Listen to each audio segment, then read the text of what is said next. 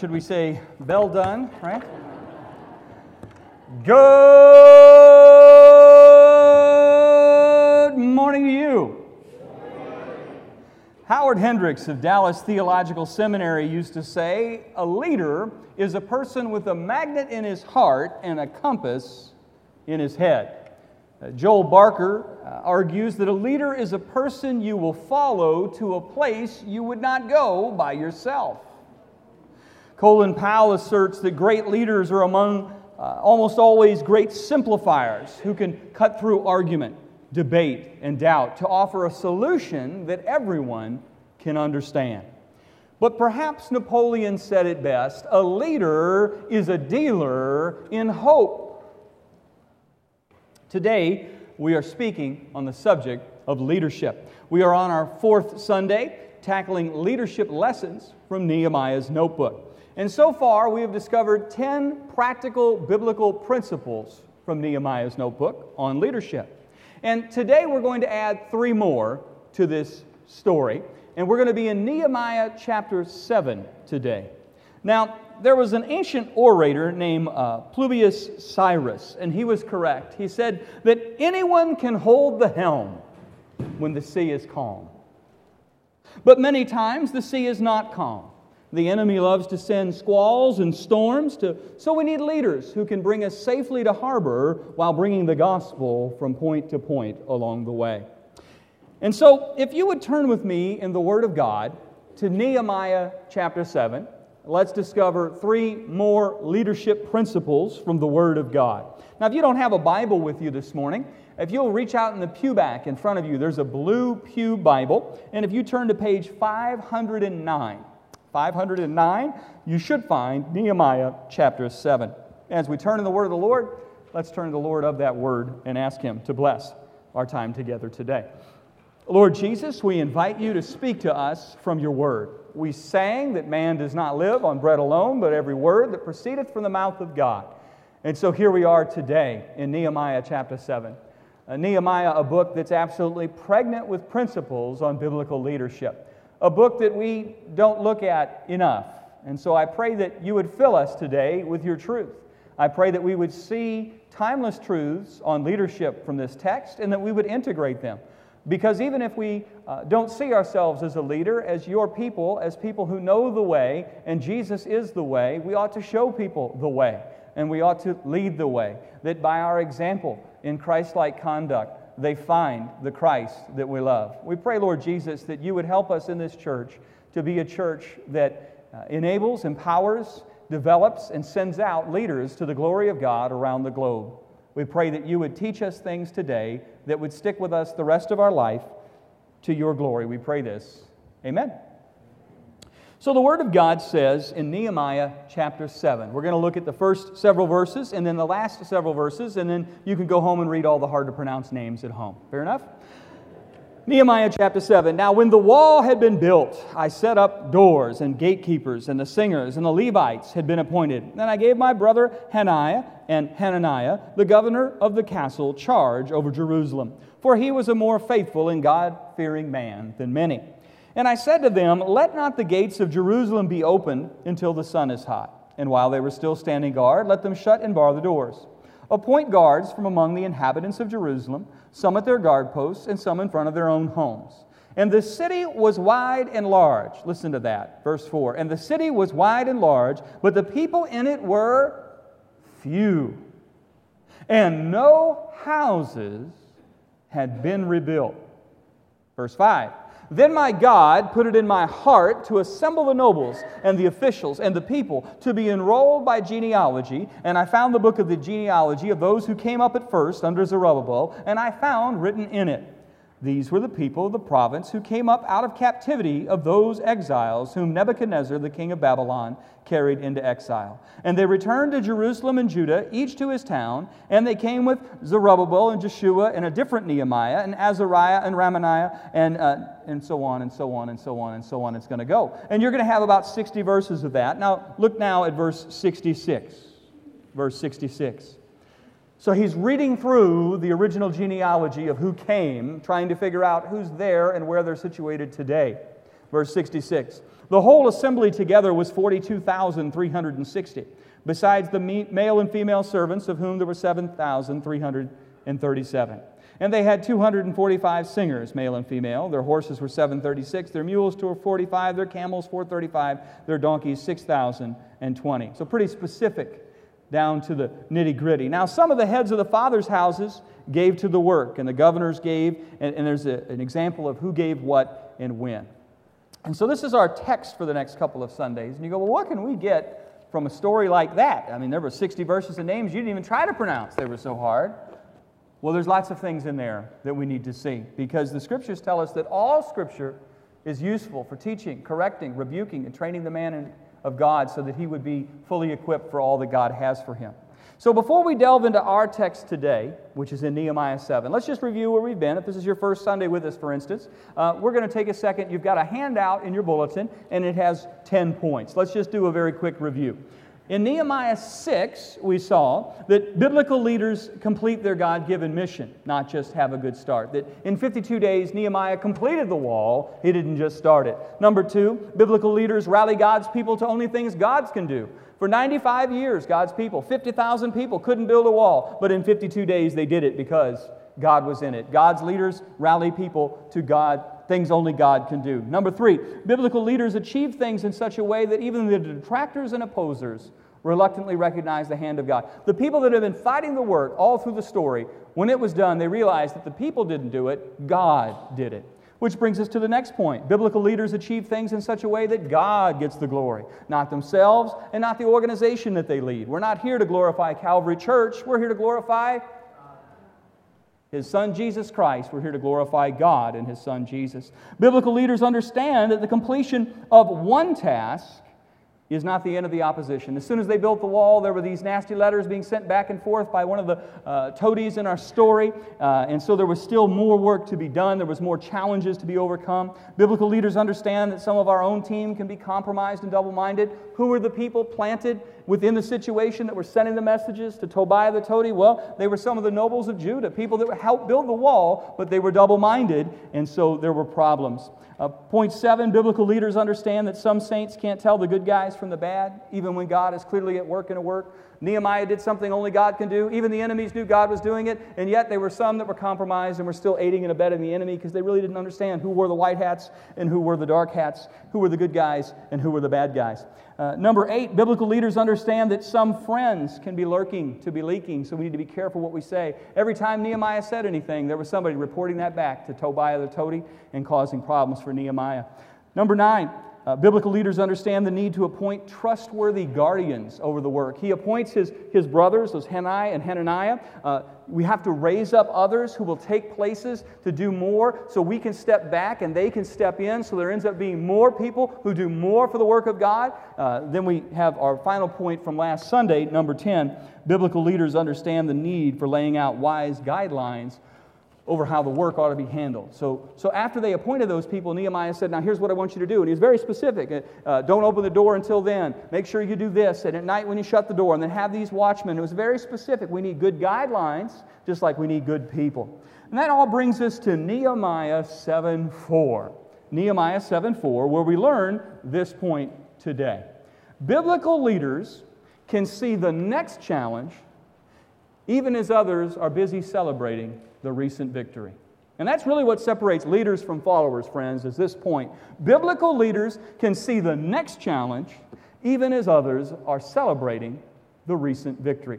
Look at verses 5 and 4. Uh, the city was wide and large, verse 4, but the people within it were few. And no houses had been rebuilt. They rebuilt the walls, they didn't rebuild the houses.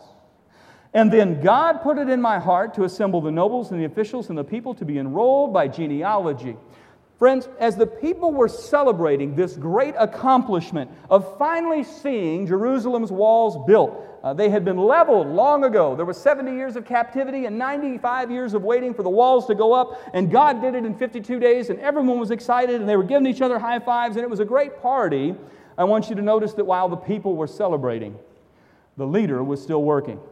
His mind was calculating, not just celebrating. Nehemiah realized though the city was wide and large, the people were few, and no houses had been rebuilt. You see, solid walls are futile if there are few folks living in the city to defend it. It's great that the walls had been rebuilt, but we have a great problem. No new houses had been rebuilt, and so there were only sparse inhabitants in certain sections of the whole city. It was kind of a ghost town. There were just some of the priests, there were some of the perfumers, and some of the merchants that we mentioned when they were building this wall. That's all that were there. That meant there were these great gaps along the wall from homestead to homestead, just wall and no home for many, many, many sections. And that was going to be a great problem. The great gaps were a great problem if you were going to keep God's enemies from, from overturning and overrunning the holy city. Somebody had to be inside the city to defend the city. Walls alone would not defend the city. Now, there was a discipleship guru who went on to be with Jesus. His name was Leroy Eims. And Leroy Eims could have been staring at our passage this morning. He could have been looking right at Nehemiah 7 4, because Nehemiah, uh, Leroy Eims famously noted that a leader is one who sees more than others, he sees farther than others, and he sees before others. Everyone else is saying, Wow, we have walls, and walls are wonderful. But walls alone wouldn't solve the problem. And so the leader immediately said, Thank God, praise God, we did what only God can do, and now, God, what do we do? He didn't say we're done. Biblical leaders can see the next challenge even as others are celebrating the recent victory. Uh, in this focus, we ought to take a page from our Lord Jesus. If you look at the ministry of Jesus, there was a time when, when things were really moving in his ministry.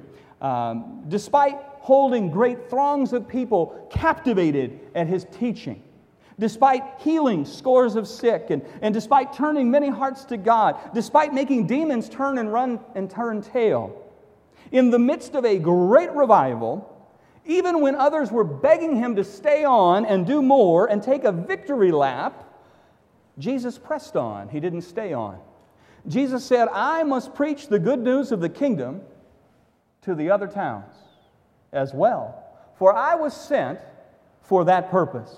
Friends, a biblical leader does not follow momentum, he follows God. A biblical leader does not just follow momentum, he follows God. A biblical leader does not rest on his accomplishments, he follows God to new accomplishments.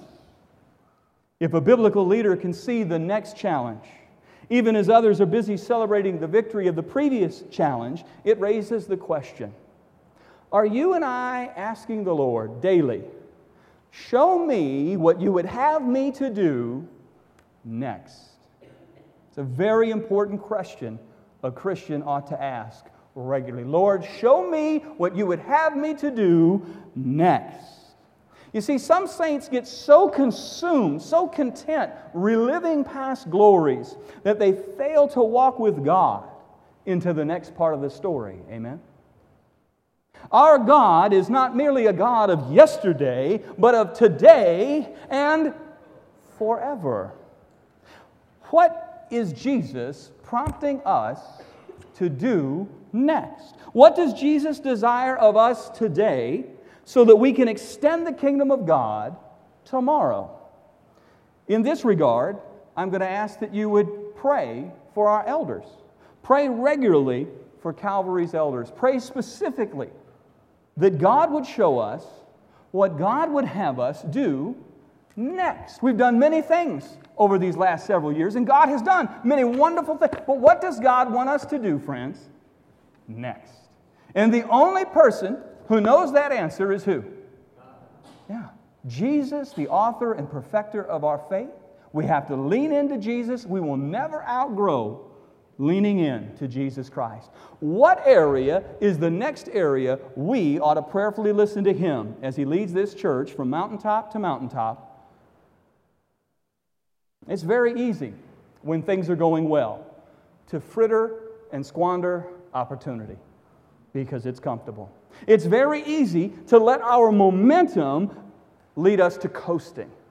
But you know, you can only coast downhill. That's what happens when you stop clinging and you start coasting. It goes downhill. Instead of the Lord being our pillar of fire at night and our pillar of cloud at day, moving us along the way only as He guides us, when He guides us, how He guides us, where He guides us through the desert each day, we can begin to go, We got this. It's going so well. And that is a recipe for it to stop going well. Pray that God would guide Calvary's elders. Pray that God would guide our committees and our ministries. Pray that we would not get stuck in a rut, spinning our wheels, perfecting yesterday's assignments, and missing today's assignments. Now, Nehemiah was a kingdom accomplisher, not just because he built walls, but because he never stopped listening to what God was prompting. He never stopped following God's leading in his life. Which brings us to our second point today, point 12 on our outlines. Biblical leaders lead according to God's prompting. Biblical leaders lead according to God's prompting. It's very clear in the text. It's very clear in the text. Look at verse 5. Then my God put it in my heart to assemble the nobles and the officials and the people to be enrolled by genealogy. He was looking at the next problem. Everyone else is celebrating the last victory. He's looking at the next problem. He doesn't know how to solve the next problem. How do I fill this city? I don't have magical uh, Jewish beans that are going to sprout up new Jews in the city. Like, what do I do? And so God laid it on his heart. Now, what do we know about Nehemiah? Nehemiah was a man of there's arrow prayers, the lengthiest prayer in all the Bible. There's prayer all through. And so probably Nehemiah was, yeah. And God revealed the next thing. And he said, I don't know what to do. And he prayed again, and God laid it on his heart. That's how it works. You need to lean into Jesus. That's what being a Christian is. We call him the Lord Jesus. He's not just your Savior, He's not just your fire insurance. He's your living Lord, and He gets to lead us. He gets to lead our families, our careers, our homes, everything. He's the Lord of everything. Now, then my God put it in my heart to do something, to assemble the nobles and the officials and the people to be enrolled by genealogy. Friends, we are not machines, and the Bible is not a math book. We are not machines, and the Bible is not a math book. We're not machines, we're relational beings. We were created to have relationship with God and with one another. God deserves and God desires that we have a relationship with Him. In Psalm 91, God tells us that He wants to gather us like a mother hen does her own precious chicks, that God wants to take us under His mighty wing and hold us close to His own heartbeat. That doesn't sound like something that's anything less than intimate with the Lord. Amen? God wants intimacy. We are not machines, we are relational beings. And so, too, it is true that the Bible isn't a math book, it's a love letter. The Bible is not a, a cryptic code where, where we try to discover the Pythagorean theorem of following God. No, no, no. The Bible is a love letter from our Heavenly Father that was written to us in the blood of Jesus, who died to redeem us and lives to lead us. Are you letting the living Lord Jesus lead you? Or are you running your life with Jesus on a compartment for Sundays and emergencies? Friends, God desires and God deserves to lead us. Notice that Nehemiah is not at all apologetic in how he knew what to do regarding the empty city.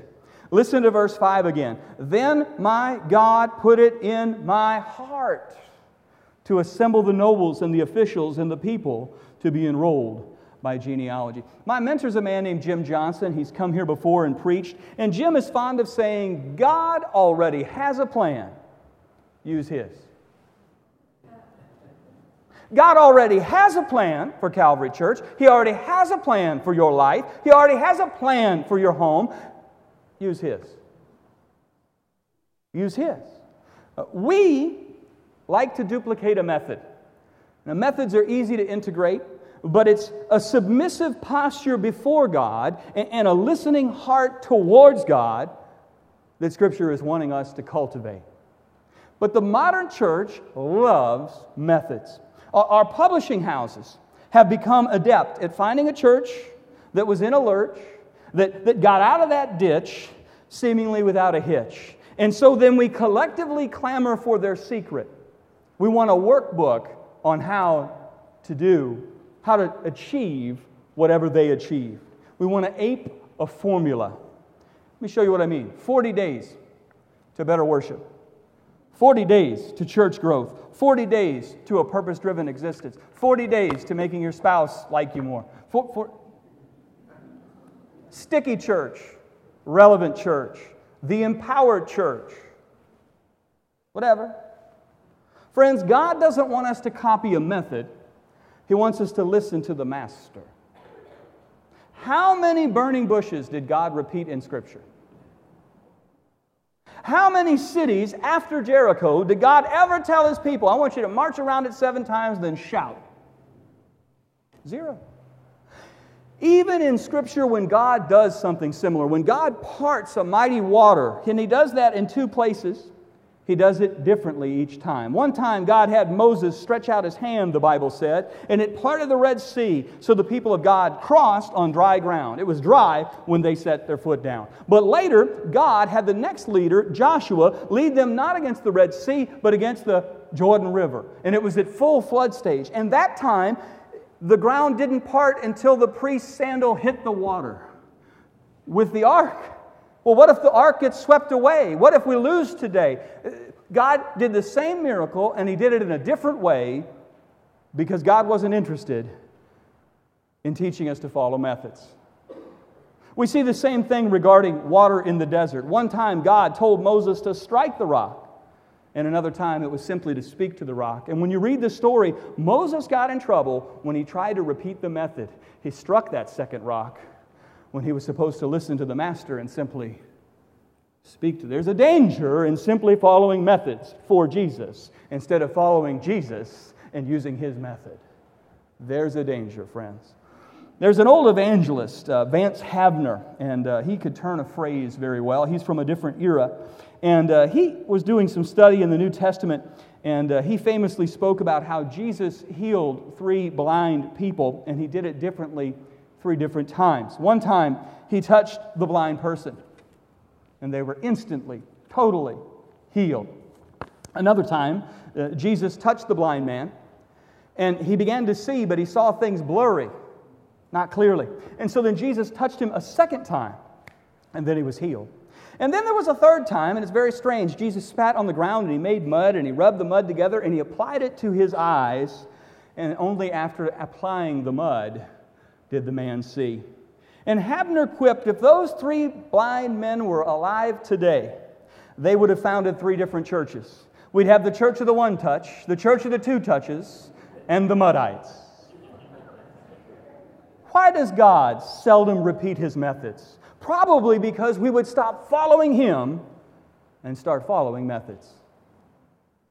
Isaiah 48:11. I'd like you to write that down next to this verse 5 in Nehemiah 7. Isaiah 48:11 says, "God will not give his glory to another. God will not give his glory to another." Friends, it's all too easy for Christians to glorify a method. 40 days instead of glorifying Jesus. Instead of seeking a method, we need to learn to seek the Master. Christian, are you listening to the Lord's leading? Are you in the Word daily because He speaks from His Word? Uh, do you come to Scripture with a reverent posture that says, Speak, Lord, for your servant is listening? Galatians 5:25 says, I believe we have a slide for that. Galatians 5:25, if we live by the Spirit, let us also keep in step. Now think about keeping in step in the Marine Corps. Low, righty, leo, left, righty, leo, left, right, left. And you don't anticipate the command. You don't put your left foot down before the drill instructor says put your left foot down. Or he has a chat with you to motivate you. And you don't hesitate when the drill instructor tells you to put your foot down. All 40 feet slam down at the same time. In exact obedience to the cadence called by the leader. Friend, Jesus is urging you keep in step with me. Don't run ahead of me. Don't drag your feet behind me. Don't dream up things for me. Just listen and obey, because there's no other way to be happy in Jesus but to listen and obey. Nine verses earlier in Galatians 5:16, Paul tells us that God not only leads us to himself, but he also leads us away from the things that will hinder our walk with Jesus. Galatians 5:16 says, "Walk by the Spirit, and you will not gratify the desires of your flesh. You go, how do I win against the sin that keeps in tackling me? And I'm gonna, the answer to that is Jesus. Lean into Jesus. If you run to Jesus, you'll be running away from temptation, will you not? Yeah. Uh, I've said this before, but young people, as you look for someone to date, and they go, "Well, who should I who should I marry?" The best advice I ever heard was this: You run as far as you can, as fast as you can, as committed as you can to Jesus. And when you get there, you look to your left and right and see who's kept up, marry that person. Very rarely does that end up being bad advice. Friends, Christianity is not about trying harder, it's about trusting more. It's about learning to lean on Him as He guides us day by day along the way. Now, there's a song that saints used to sing. You seldom hear it anymore. We gave it a go last Sunday. It goes like this Learning to lean. Learning to lean. I'm learning to lean on Jesus. Finding more power than I've ever dreamed, I'm learning to lean on Jesus. Now, sadly, I've heard saints tell me, well, that's all well and good, Pastor, but God doesn't speak to me. God doesn't seem to lead me. All right? Are you asking Him? Are you asking Him to lead you? Are you asking Jesus to take the reins of your life because he knows more and he knows better and you gave your life to him? Here's what James 1 says. James 1 5 says, If any of you lacks wisdom, so I don't know what to do here, okay? Lean into Jesus. If any of you lacks wisdom, let him ask God, who gives generously to all without reproach, and it will be given to him. James 1 5. Now, God wants you to draw close to him by praying for wisdom. And as you do that, God will often show you. You start praying, God, I don't know what to do here. What's the plan here? Then you get into His Word. You know what He tends to do? He tends to start speaking through His Word. He tends to start speaking through His people. People come into your life who, who share insight, and you're like, wow, you're ready to receive that. You're listening. You're, you're leaning in. Sometimes God even works through the providential use of circumstances. But God is willing and He is able in 2018 to lead His people just as clearly as He did with a pillar of fire and a pillar of cloud. Do you believe that? Hmm. God wants you to draw close to Him. God wants you to pray for where He would be leading. Now, as you do that, He begins to reveal things to you. But sometimes He doesn't reveal them on the timetable you and I would like. Have that ever happened to you? You're leaning, you're listening, you're praying, you're asking, and He doesn't seem to be answering. Well, there's another verse you need to know, and that's wait patiently on the Lord. The least favorite verse in the Bible, right? Wait patiently on the Lord. God is not always keen to answer us immediately. Do you know why? One of the reasons why is because His goal is intimacy. His goal is intimacy. Our goal in these matters, if we're really honest, is usually to get the answer. And once God gives us the answer, we start to sort of stop praying. And so God sometimes wisely waits in giving us his answer, so we keep up the more important work of cultivating intimacy with Jesus. Now, sometimes he's willing to answer, but we don't believe that he will answer. And so we quit asking instead of waiting. Instead of Luke 18:1 that we should always pray and not give up we get a certain point and we sort of give up. Now, James has something to say about that as well. James says, If any of you lacks wisdom, let him ask God, who gives generously to all without finding fault, and it will be given to him. But let him who asks ask in faith, without doubting. For the one who doubts is like a wave of the sea that is driven and tossed by the wind. For that person must not suppose he'll receive anything from the Lord. He is a double minded man, unstable in all his ways. All right? Now, sometimes we think we're funny people, right? So, as I was thinking through these things, where are the roadblocks I've heard people come to me and ask questions about, about walking with Jesus? Sometimes we think, well, you know, I'm pretty sure God can lead me in the positive things. Uh, should I take this job or that job? Should I date or marry this person or that person? The positive things. But somehow we get trepidatious when our situation is precarious. Will God still lead when we have a formidable foe in front of us bearing their fangs?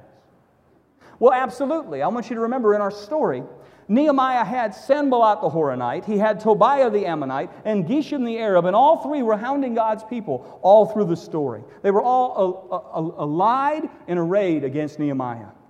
Why did Nehemiah have to build walls? Because the people of God had enemies, and they wanted to destroy the city of God. That's why they needed the wall. That's the whole story. The story isn't can God lead us only when things are good. The whole story is leading us when things are hard. God sent Nehemiah to build the walls for the reason, and the reason was there were enemies surrounding and hounding the people of God. Now, Scripture is clear that God is capable of leading us in the face of the fangs of our foes. I want you to listen to Psalm 5 and verse 8. Psalm 5 and verse 8. I think we have a slide for that as well. Lead me, O Lord, in your righteousness because of my enemies.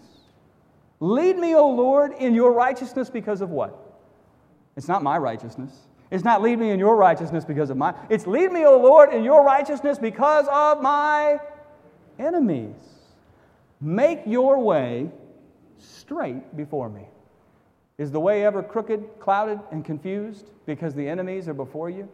A man after God's own heart had a solution to that he learned to lean on God.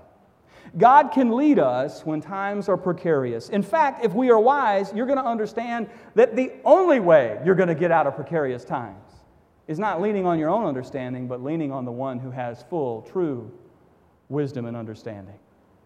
The last thing we need to do when times are hard is look to our own wisdom. Listen to the heart of a man after God's own heart. I'm just going to share some scriptures with you. Psalm 16. Psalm 16, verses 7 and 8. David says, I will praise the Lord who counsels me. Friends, who counseled David? The Lord. Even at night, my heart instructs me. Lying in bed, he's able to contemplate on the word he had written, the word that God had given. I will keep my eyes always on the Lord. David had problems, but he put his eyes on the solution. With him at my right hand, I will not be shaken. In Psalm 31 3, David writes, Since you are my rock and my fortress, for your sake of your name, lead and guide me. God, I'm yours, and I'm in over my head. For your sake, lead and guide me. Maybe nobody should show up to rescue Sean Doyle. But maybe for the sake of Jesus' name and he's put his claim on my life, maybe I can say, God, maybe I, I need you to show up and rescue Sean Doyle because I did it. I'm in a mess again. You, does that resonate with you at all? Yeah.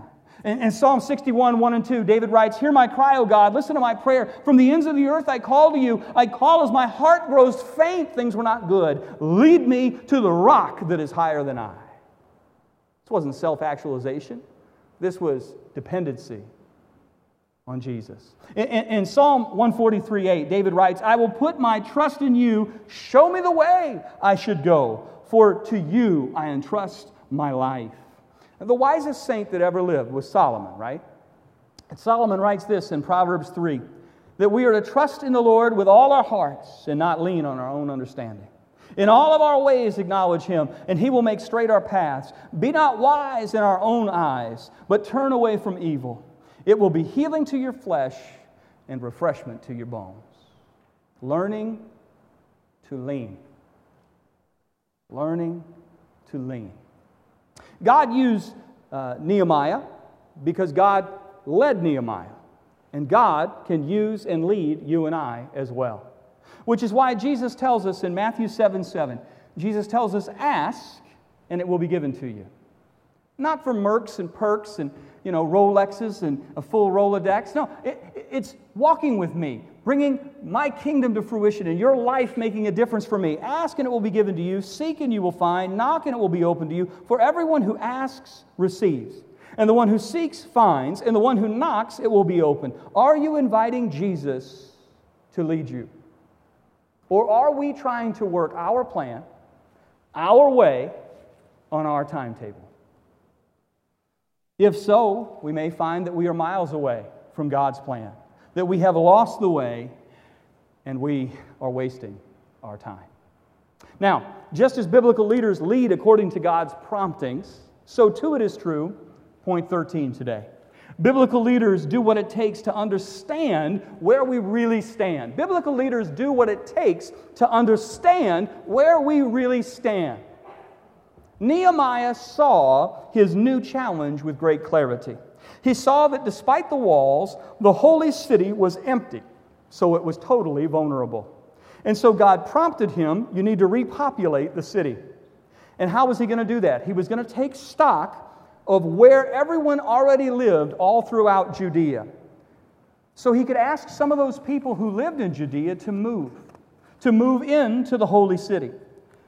But he had to make sure that he didn't empty out one area too severely, or the enemy would take that area. He had to make sure he didn't so decimate one corner because they had an agricultural society that no crops came in from that quadrant and there wasn't enough food to feed the people. He had to look at the big picture, even as he had to solve this pressing matter of defending the city. I want you to listen to verse 5 again. Then God put it into my heart to assemble the nobles and the officials, he got a team around him, and the people to be enrolled by genealogy. And this genealogical accounting will happen for 60 more verses that you can read in the privacy of your own home. But don't miss this. At God's prompting, Nehemiah began the laborious process to know with certainty exactly where they really stood, exactly how many folks he had, and exactly where they resided so they could be strategically repositioned to take up residence to form the main defenses in the walled but uh, essentially empty holy city. Now, did you know that taking a full census was tedious? It was time consuming. Taking a full census was not at all thrilling, it was not at all exciting, but it was an essential precursor to the needed realignment of kingdom resources. Biblical leaders do what it takes to understand where they really stand. Sometimes this involves tedious administration.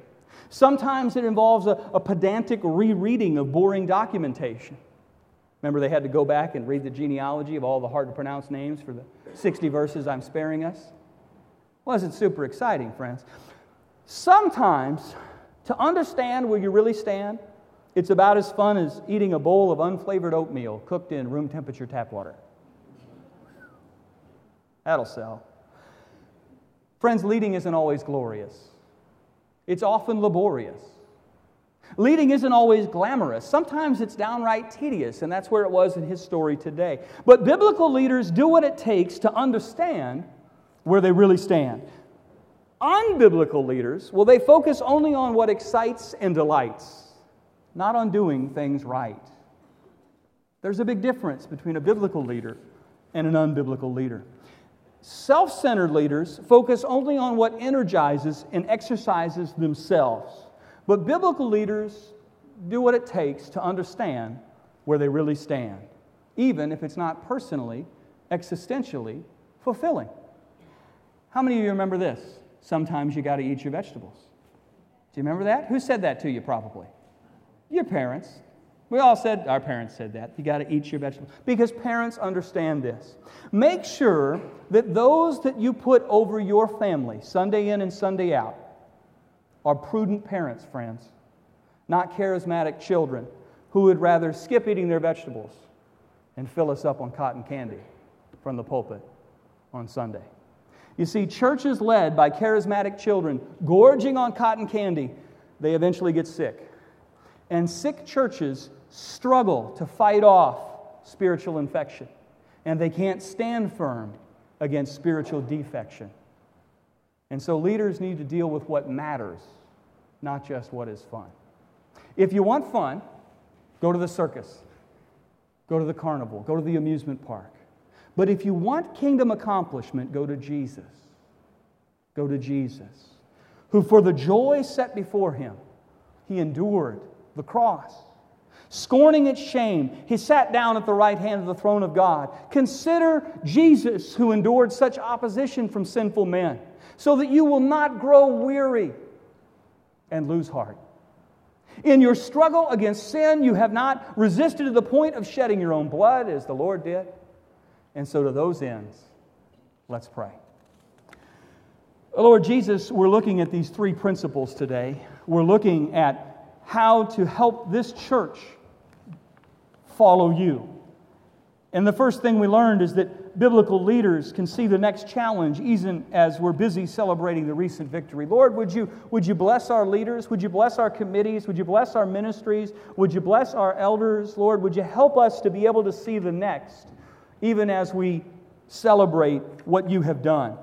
Lord, help us never to be satisfied this time of this side of eternity, but help us to press on to never grow weary in doing good, for we believe that in time we will reap a harvest. You've done so much, and we would love to see you do so much more. So much more in Essex Fells and the Caldwells and Whippany and Parsippany and Roseland and beyond.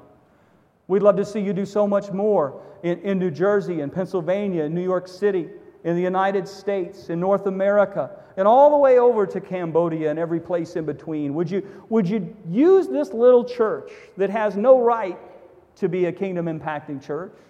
But because we're learning to lean, would you enable us to do immeasurably more than we could ever ask or imagine? That you would raise up saints, that when we get to heaven, we would meet people that came to know Jesus because, in some small way, we did something more than just exist. We invested to win friends in heaven, as Jesus tells us to do.